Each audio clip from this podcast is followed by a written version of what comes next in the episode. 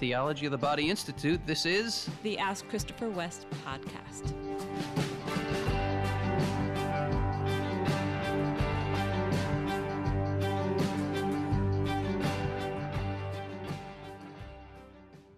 Hi, podcast listeners. Merry Christmas. We're Yes. still in the liturgical season of Christmas, something I love about being Catholic. I do too.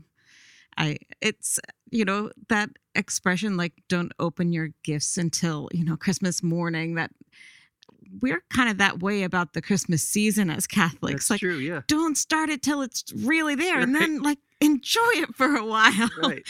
yeah, so that's that's very special and we're all enjoying our decorations and just time off from normal things. A little too much sweet food maybe. Yeah, I've had too many. well, I was about to share our family name for my favorite cookie. no, don't say it. Never mind that. Well, they're these they're these little what are they what are they actually called? they have a lot of names like butterballs or Swedish tea cakes or Pecan yeah, shortbread goodness. We'll leave it at that. Well, now we have everybody wondering. That's okay. Okay. You can wonder what we call these cookies. Um, yes, and why don't we just share something about our Christmas in, in general? Well, what was your favorite gift, Wendy? my favorite gift was something that I had asked for, but I didn't know how much I was going to really like it. So that kind of made it extra special.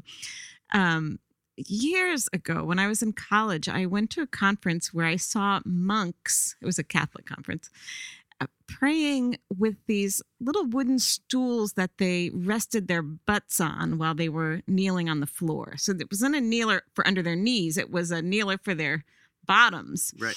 And I thought that looked so comfortable. I was impressed and thought, I wish I had one of those. And then back in November, you and I went visited a monastery together and went to mass and the monks there had that. And I said to you I want one of those. Cuz they it just looked really neat to me. So Christopher got me found these prayer stool things wooden prayer stool that is made to do this. Well, when I first tried it, I mean, I knew I was going to like it, but it was so amazing how the posture that it put me in was so peace giving and centering and just like calming. I didn't expect any of that. I just thought it would make it comfortable to kneel for a Right. long time, but it actually had much more meaningful effect for me than I could have anticipated. So that was a wonderful, wonderful gift. I'm so glad. Well, when you said that you liked those, I took note. Thank you. And I think I went on Amazon that day so I wouldn't forget. Started poking around and I found one. So glad glad that that's a blessing to you. Yeah. May it bless you in your prayer. Exactly. Exactly so. I enjoyed the framed photos you gave me of um, one of my dad and one of us on our 26th anniversary. Uh huh. Those were blessings to me Yeah. in a particular way. And I was trying in new ways to enter into the real celebration. As you know, my dear wife, I can get so distracted and frustrated by what I call Christmas trappings Mm-hmm.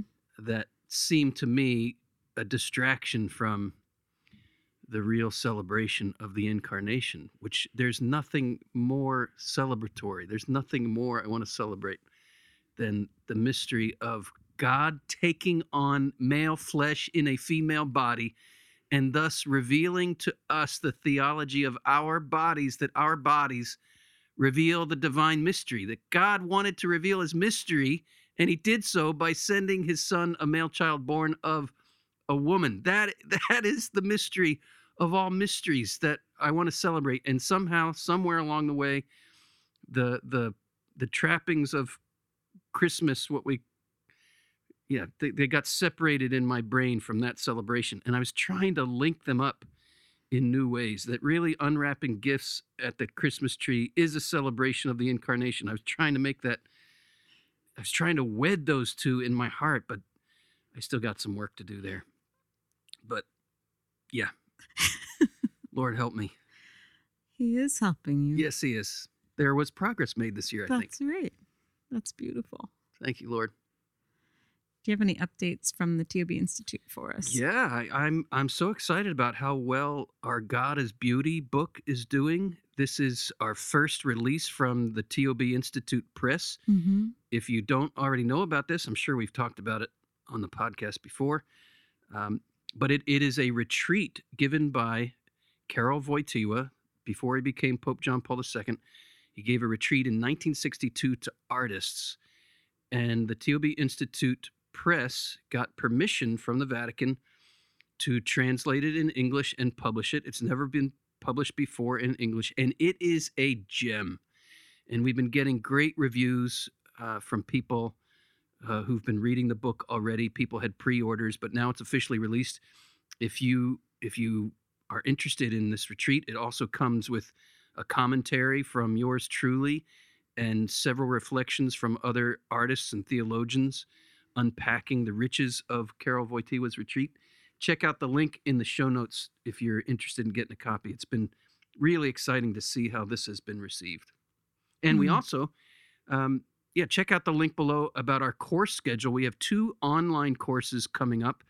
One, um, Theology of the Body and the Marian Mystery, which you can take online, and um, TOB1, which you can take online. Check out the links, the link on those courses. And we also have a live course coming up at the end of January into the first week of February uh, called Sexual Integration and Redemption, taught by our friends at Desert Stream Ministries. So check out the link on that as well. Great. Are you ready for a question Yeah. from one of our uh, patrons? This is from a patron named Fred. Hello, Fred. Thank you so much, Fred, for your support of this work. We can't do this without people like you. So grateful to you. Fred says, My question may have been answered before, but I'm hoping for a bit of clarification. I came to the Roman Catholic fold through the Eastern Door Ooh. as a Byzantine. I was first a member of an Antiochian Orthodox parish, and then, in an effort to bring more peace in my marriage, I became Roman Catholic. I was actually assistant cantor for a period in my Orthodox parish, and so became familiar with the text of many Byzantine hymns. In these hymns, the Mother of God, Theotokos, is often referred to as unstained, pure, and undefiled. Okay, well, perhaps it is simply a bad translation, or perhaps it is just my twisted lens, but that kind of language stings a guy. I love my wife and have gone through many painful, purifying experiences to see her through a loving rather than lustful lens. Mm, mm. Your podcasts, books, and TOB courses have helped me in this a great deal. Yet the insinuation in much of the Byzantine poetry is that even a married man stains, defiles, and brings impurity to his bride through sexual intercourse. This kind of language is peppered throughout ancient hymnology and theological texts, both East and West. I just keep running into it. Every time I do, it pricks my heart and makes me sad to think that even in the most loving marital embrace, the man somehow stains or defiles the woman. Do you have any insights to help me untwist my understanding of this? Fred, I can't tell you how much I welcome your question. I'm so glad that you are posing it, and I'm so glad that I have an opportunity to speak into it, uh, not just for you, Fred, but for all of our listeners. And I can just share my own, uh, the fact that I can relate to your question, because when I come upon that language, which is also in the Roman liturgy, I have to enter into a okay okay it doesn't mean this this is what it means this is what it doesn't mean otherwise you can fall right into that trap exactly what you're describing so well which is very painful to think that somehow in and of itself even a loving marital embrace somehow defiles us and maybe even in a particular way defiles the woman because we have these these lines in in our liturgical poetry and prayer and hymns of of Mary being undefiled, right? And and immediately we think, well, she's undefiled because she didn't have sex, and and and that means having sex makes you defiled. there are there are several truths here that need to be held together and that's always where we stumble right? Heresy happens error happens when we zoom in on one aspect of a truth and fail to hold it together with another aspect of the truth. So let's see if we can look at those truths that need to be held together so we don't fall into error on one side or the other so Let's start with this. What does it mean that Mary is all pure and undefiled? And in what sense is that connected with her virginity? John Paul II shines a bright light for us here in his theology of the body by expanding our understanding of virginity. And, and this is nothing new. It's not a new insight of John Paul II, but he's, he's retrieving for us the mind of the church. We have, and understandably so, because this is part of the truth of virginity, the common sense of the term virgin means someone who has not engaged in sexual intercourse. And Mary never engaged in sexual intercourse. She is a virgin in that basic sense. But virgin has a much richer, richer and deeper meaning than that. A virginal person and here John Paul II uses the expression the expression virginal value. The virginal value of a person means the integrity of that person's body and soul. A virginal person is one who is untrampled in the in the in the deepest sense of the word. A virgin is one who is undefiled not by sex but by original sin right? That's the deepest sense of what we mean when we call Mary virgin. She is undefiled, untrampled by original sin. So think of um, think of like a virgin forest. A virgin forest is one that has not been cut down. It's the original growth, right? It's the original reality. Uh, a virgin snowfield is one that doesn't have any footprints in it, right?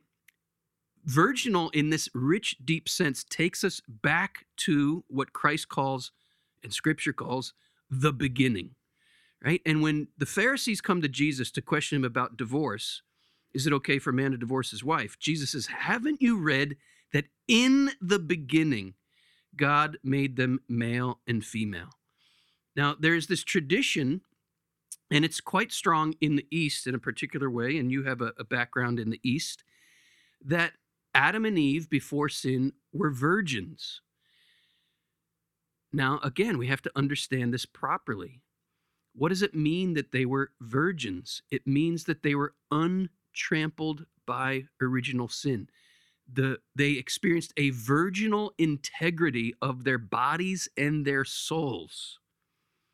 It doesn't mean, and John Paul brings this out, that they didn't experience union. John Paul II says in many different ways uh, and affirms from many different angles that God's plan for the conjugal union, for the marital embrace, goes right back to the beginning. The error we can fall into is that somehow sex itself is the result of original sin. Now, let us say this concupiscence which is the disorder of our passions, including our sexual passions, that is the result of original sin. But sex itself is not the result of original sin. In the beginning, John Paul II says, they experienced a virginal incarnate communion. What does that mean? Uh, virginal, it means that their, their, their union was integrated their bodies and their souls were one. Let's put it this way lustful sexual union, lust being understood as the disordering of our passions that resulted from original sin. Lustful sexual union is not so much a loss of virginity as it is, in this understanding, a pouring of salt on the loss of virginity. In other words, when we understand virginity as the integrity of body and soul, And when we understand original sin as the rupture of the integrity of body and soul, we understand original sin as a loss of virginity in its deepest sense, not because of sex or sexual union, but because of the disordering of our relationship to God, our relationship of body and soul, the relationship of man and woman, and the relationship of man with all of creation. These are the four original virginal unities that existed before original sin uh, union with God, a virginal union, a, a, a union undefiled, uh, union of body and soul, a virginal union, which means a union undefiled. Union of man and woman in the garden was a virginal union. It doesn't mean it wasn't bodily. It doesn't mean it didn't involve their their full the fullness of their bodies as male and female. It was virginal because their bodies were, and souls were not disintegrated. Uh, the union of man with all of creation was a virginal union, untrampled by sin. All of these original unities get trampled by sin, they get defiled by sin. They are good in themselves, but they get defiled by sin. When we say that the Blessed Virgin Mary was undefiled, what we're saying is she was not trampled by original sin. She had a perfect unity with God. She had a perfect unity of body and soul within herself. And she had the capacity to enter into perfect union with other persons, right? This includes us. And she had a perfect unity, at least coming from her side. The rest of creation is fallen. But she had this, this capacity to see perfectly God's plan for unity with, with the human being in all of creation. This gets trampled not by sex, but by original sin. And original sin itself disorders all kinds of things, including our sexual passions. So let me say this again. I hope I hope I'm I'm saying this in a way that my audience is tracking with me. Lustful sexual union is always a furthering of the rupture of body and soul. And so I would say it's not so much lustful sexual union is not so much in this deeper sense of virginity, a loss of virginity, as it is a pouring of salt on the loss that comes from original sin. We're all ruptured, and lustful sexual union furthers the rupture. But here's the good news, Fred. Here's the good news for you, for me, for the whole world, uh, especially for married people. Please take this to heart. John Paul II says in his Theology of the Body that when a husband and a wife open themselves to the graces of their sacrament and allow themselves to undergo what he calls a full purification, and, and that is in the sense of recognizing it's a it's a journey, right? The full purification never happens completely in this life, but we're on the journey. And inasmuch as a husband and wife are on that journey, guess what? Their marital union, open to the graces of redemption, allowing for this purification to unfold in their lives, their marital union, John Paul II says in the Theology of the Body, is a rediscovery of their original virginal value. Mm. What does he mean here? He means authentic marital love heals the rupture caused by original sin. And in this way, authentic marital love, rather than pouring salt on the wound of disintegration, which is, in the broader sense of the term, the loss of virginity, authentic marital love pours oil on that wound and heals that wound over the course of a marriage. Authentic marital union, in other words, is integrating. It reunites body and soul, not only body and soul, it reunites us with God. It reunites us as man and woman, and it reunites us with the whole of creation.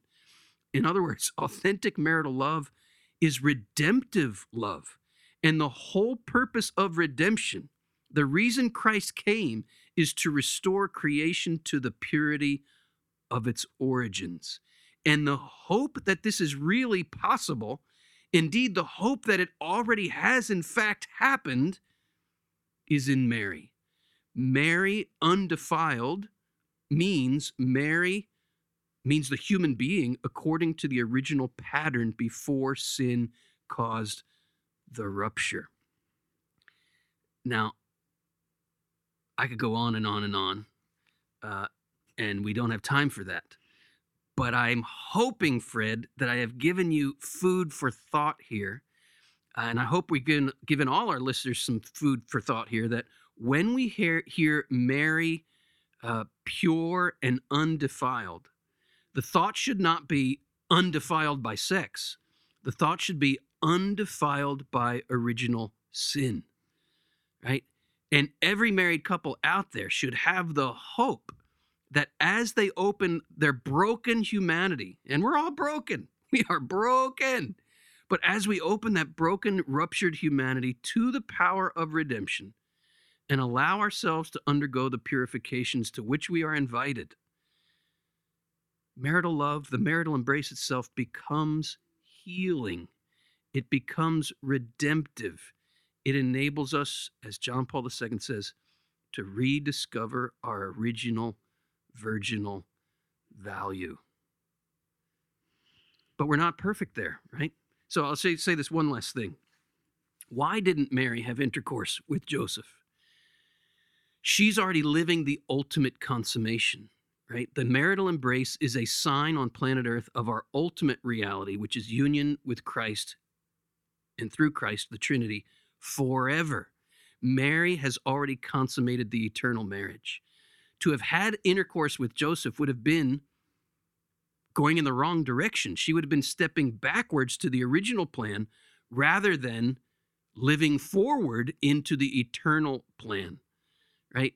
So Mary grabs hold of Joseph and says, Joseph, come with me, baby. Let me show you the eternal consummate reality to which marriage is meant to point.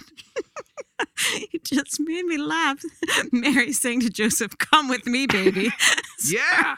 Okay. That's what she's saying. Come with me into the eternal consummation. Right? So uh, here's one another thing. I'm so sorry. This is going on and on, but I have to say this too. In the beginning, there was no distinction between spousal union and virginity, right?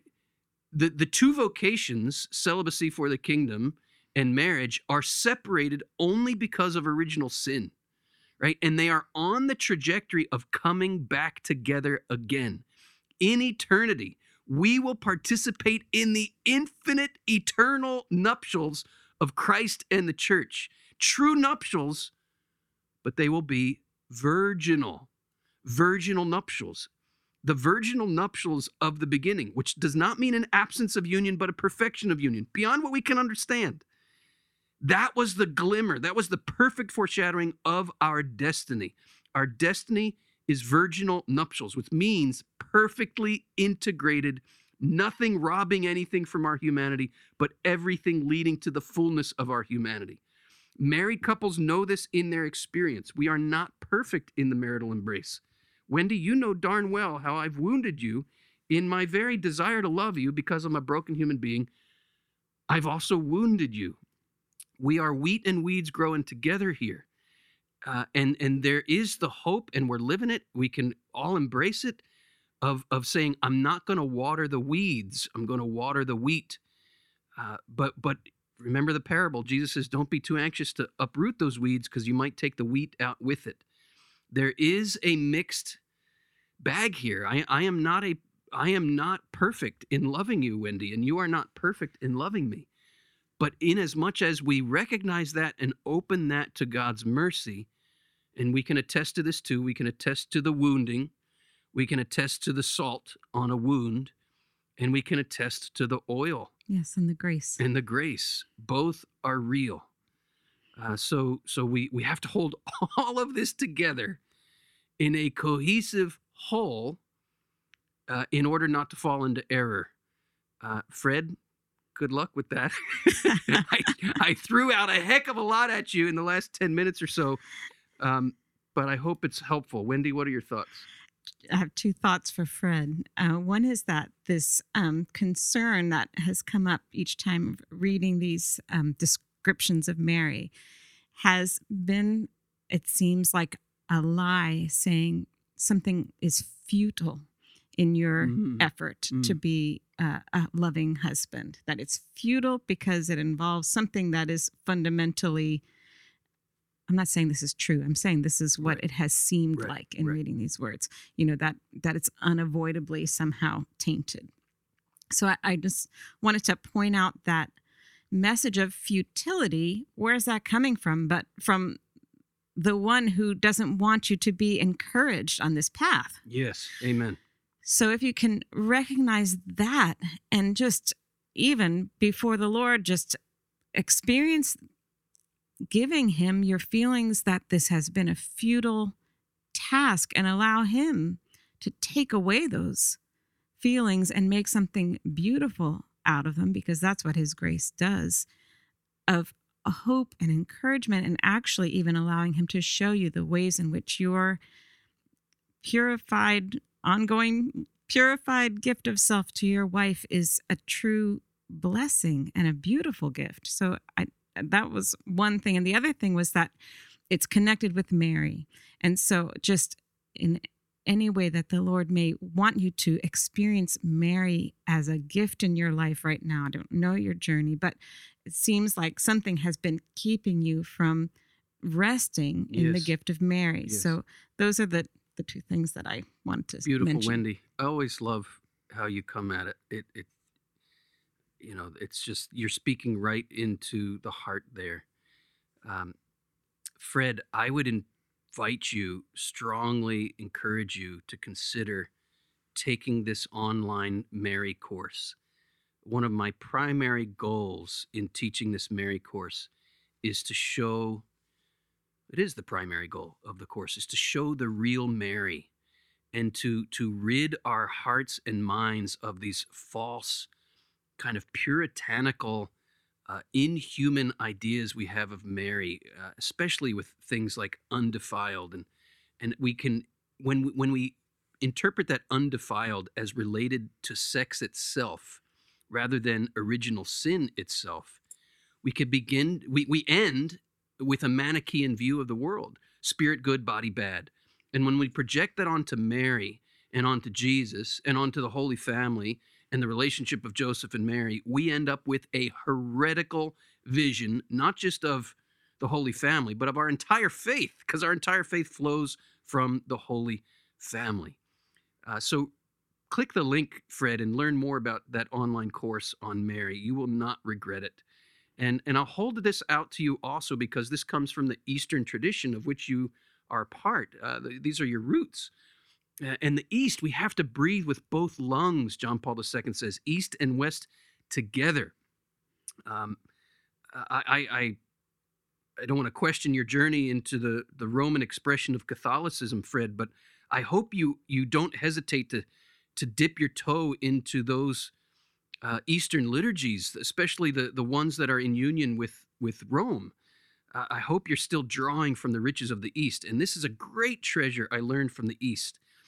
When the East celebrates the Immaculate Conception of Mary, the icon is of Joachim and Anne embracing in front of their, their marriage bed, right? So what is celebrated in the mind and heart of the East when it's when when it celebrates the Immaculate Conception, it's celebrating not just the sperm meeting the egg that brought Mary into the world immaculately, but it's celebrating the union of Joachim and Anne that itself was in some way immaculate, right? I think it is theologically entirely sound to say that Joachim and Anne's union had reached the heights of holiness possible, and thus they were living again what John Paul calls the virginal value of, of their humanity because their union was integrating. Their union was not only uh, procreative or co creative with God, Uh, it was co redemptive. It was a participation in the creative power of God and the redemptive power of God.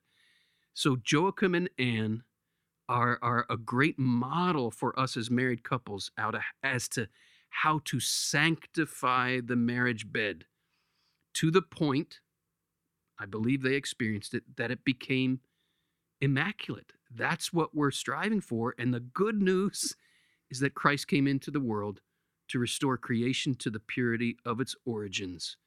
And in Joachim and Anne and the conception of Mary, we see that it is really possible. Wow. So, Fred, I know that was long winded, but I, I hope it was a blessing to you. Thank you again for your support of the TOB Institute. Our next question is from a listener named Grace. She says, First of all, thank you both. The witness that you two give is a gloriously bright and beautiful light in a darkened world. I am still young, almost 20, and have come through many circumstances in the past few years to feel what Christopher calls the ache more deeply than ever before. So, my question is what do I do with that ache? What does it mean practically to, quote, point my rocket up? Sometimes I feel confused as to why we're called to live this life when we experience such intense longings for the infinite. It seems a little scary to place my heart so openly in this question, but sometimes, especially in the quiet moments as I fall asleep, I long so intensely to know the feel of His arms embracing me. I want to know and lose myself in the scent of my bridegroom. Oh, wow. How do I take these intense longings and learn to live more deeply this life? How do I live in such a way that I do not deny the goodness of this life, but still store up treasures in heaven? Oh, Grace. Wow. Wow. Wow. Wow. Wow. Uh, Grace, you're beautiful. Your heart is already on fire, girl. You're you're swimming in it. I I don't even know what I can add because you are already doing it. You're in it. That's it. I, I think of that silly Palmolive commercial when we were kids. You're soaking in it. You know, you're you're already you're already so deeply in it. But I am reminded here, Grace, of a a a line from the liturgy. And because I have my computer right here and I've saved it on my computer, I, I can pull it up. And I remember reading this, coming across this during the liturgy, I don't know, for the first time some years ago. And man, did it strike me. This this is a beautiful prayer that holds together a proper experience of the things of this world uh, as a preparation for the next. And that's it seems to me kind of the essence of what you're wrestling with. We can get to a point where we think um, this world because it cannot satisfy me because I'm made for another world. Well, well, then I can start devaluing the things of this world. Detachment from the things of this world.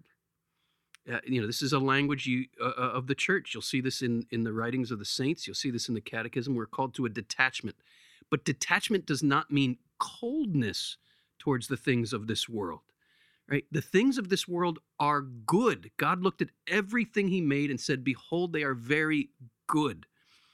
When, when the church invites us to a detachment towards the things of this world, it's saying, Don't cling to the things of this world as if they could satisfy you ultimately. They cannot.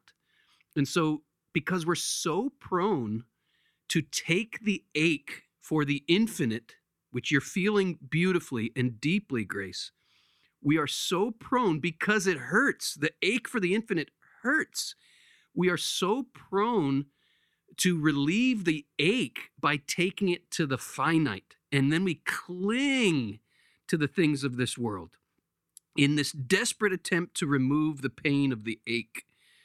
Staying in the ache, refusing to take the ache to the things of this world, does not mean a depreciation of the things of this world. Rather, it it enables in us and leads us to a proper appreciation for the things of this world. And that's what this prayer of the liturgy is getting at. This is a, a prayed as a prayer after communion.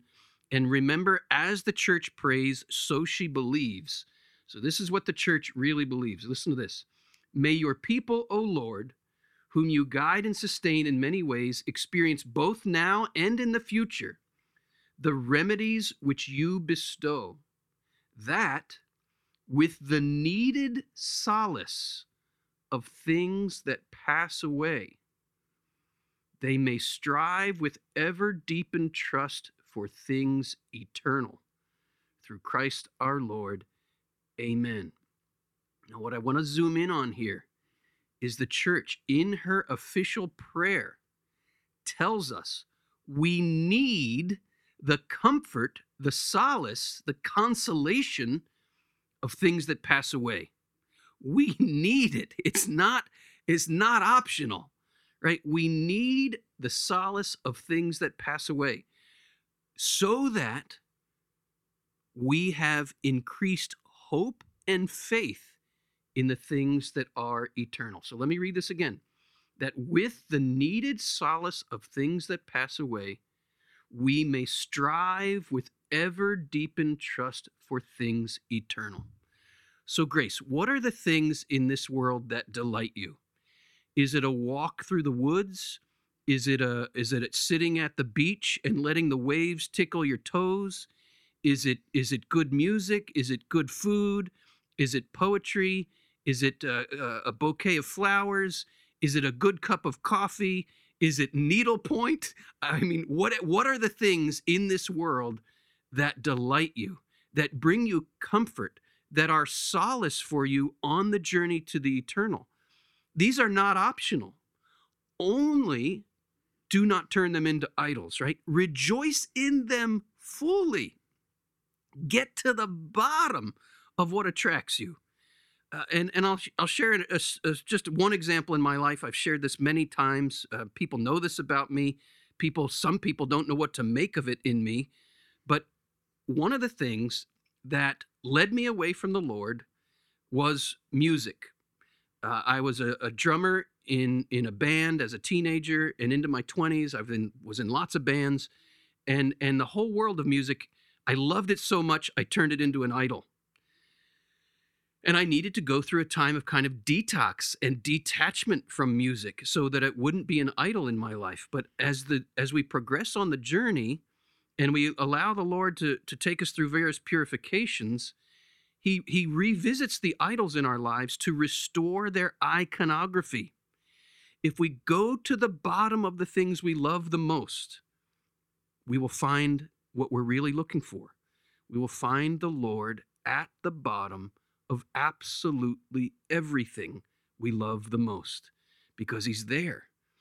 And, and I'm thinking here of the scripture when Jesus says uh, he had compassion on the crowd and he wanted to feed them because he was afraid that they would uh, pass out along the way, right? That they would grow faint on their journey if he didn't feed them.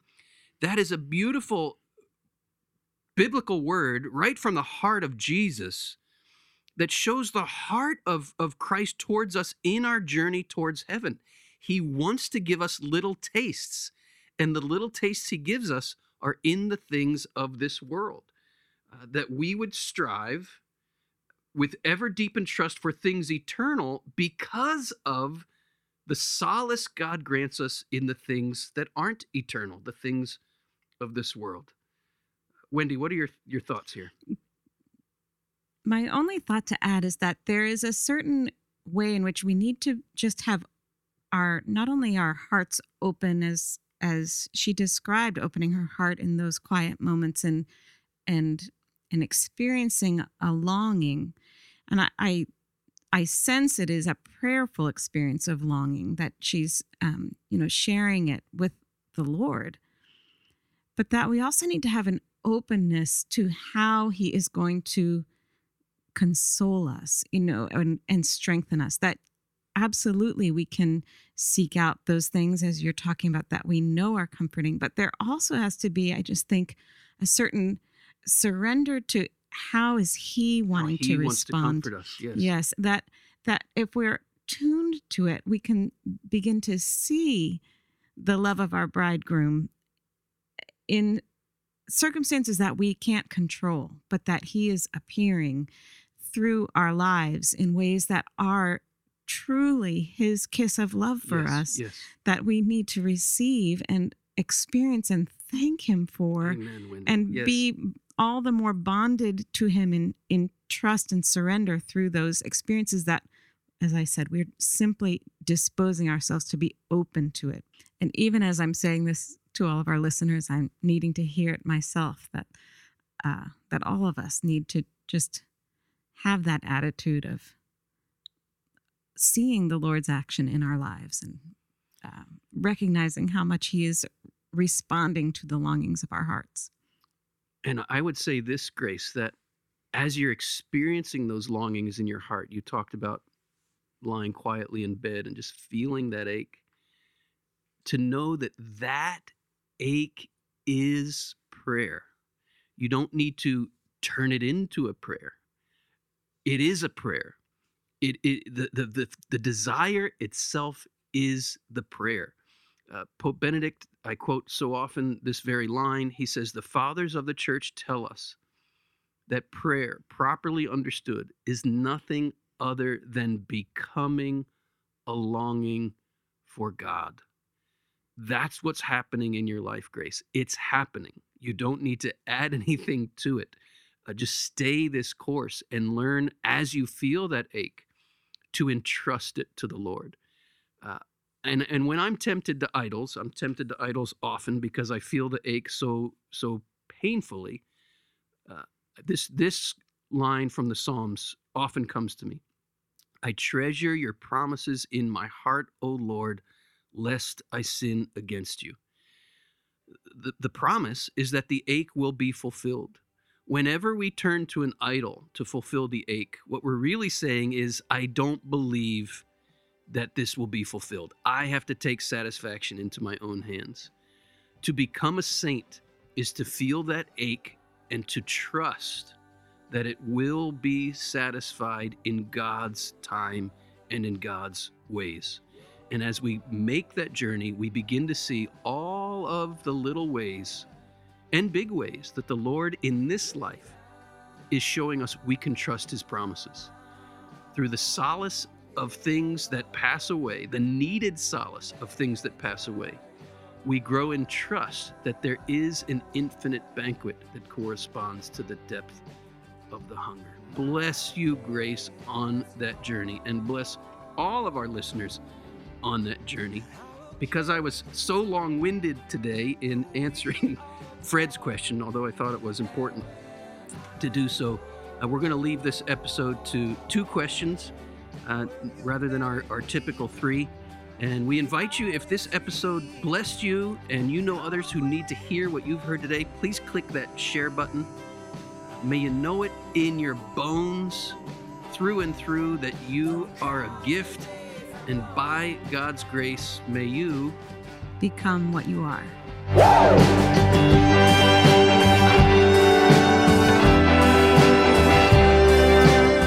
Ask Christopher West is brought to you by the Theology of the Body Institute, with music by Mike Mangione. Christopher and Wendy hope that the information provided is helpful to you, but remind you that they are not licensed counselors. If you are going through serious difficulty, a list of trusted counselors and psychologists can be found in the show notes.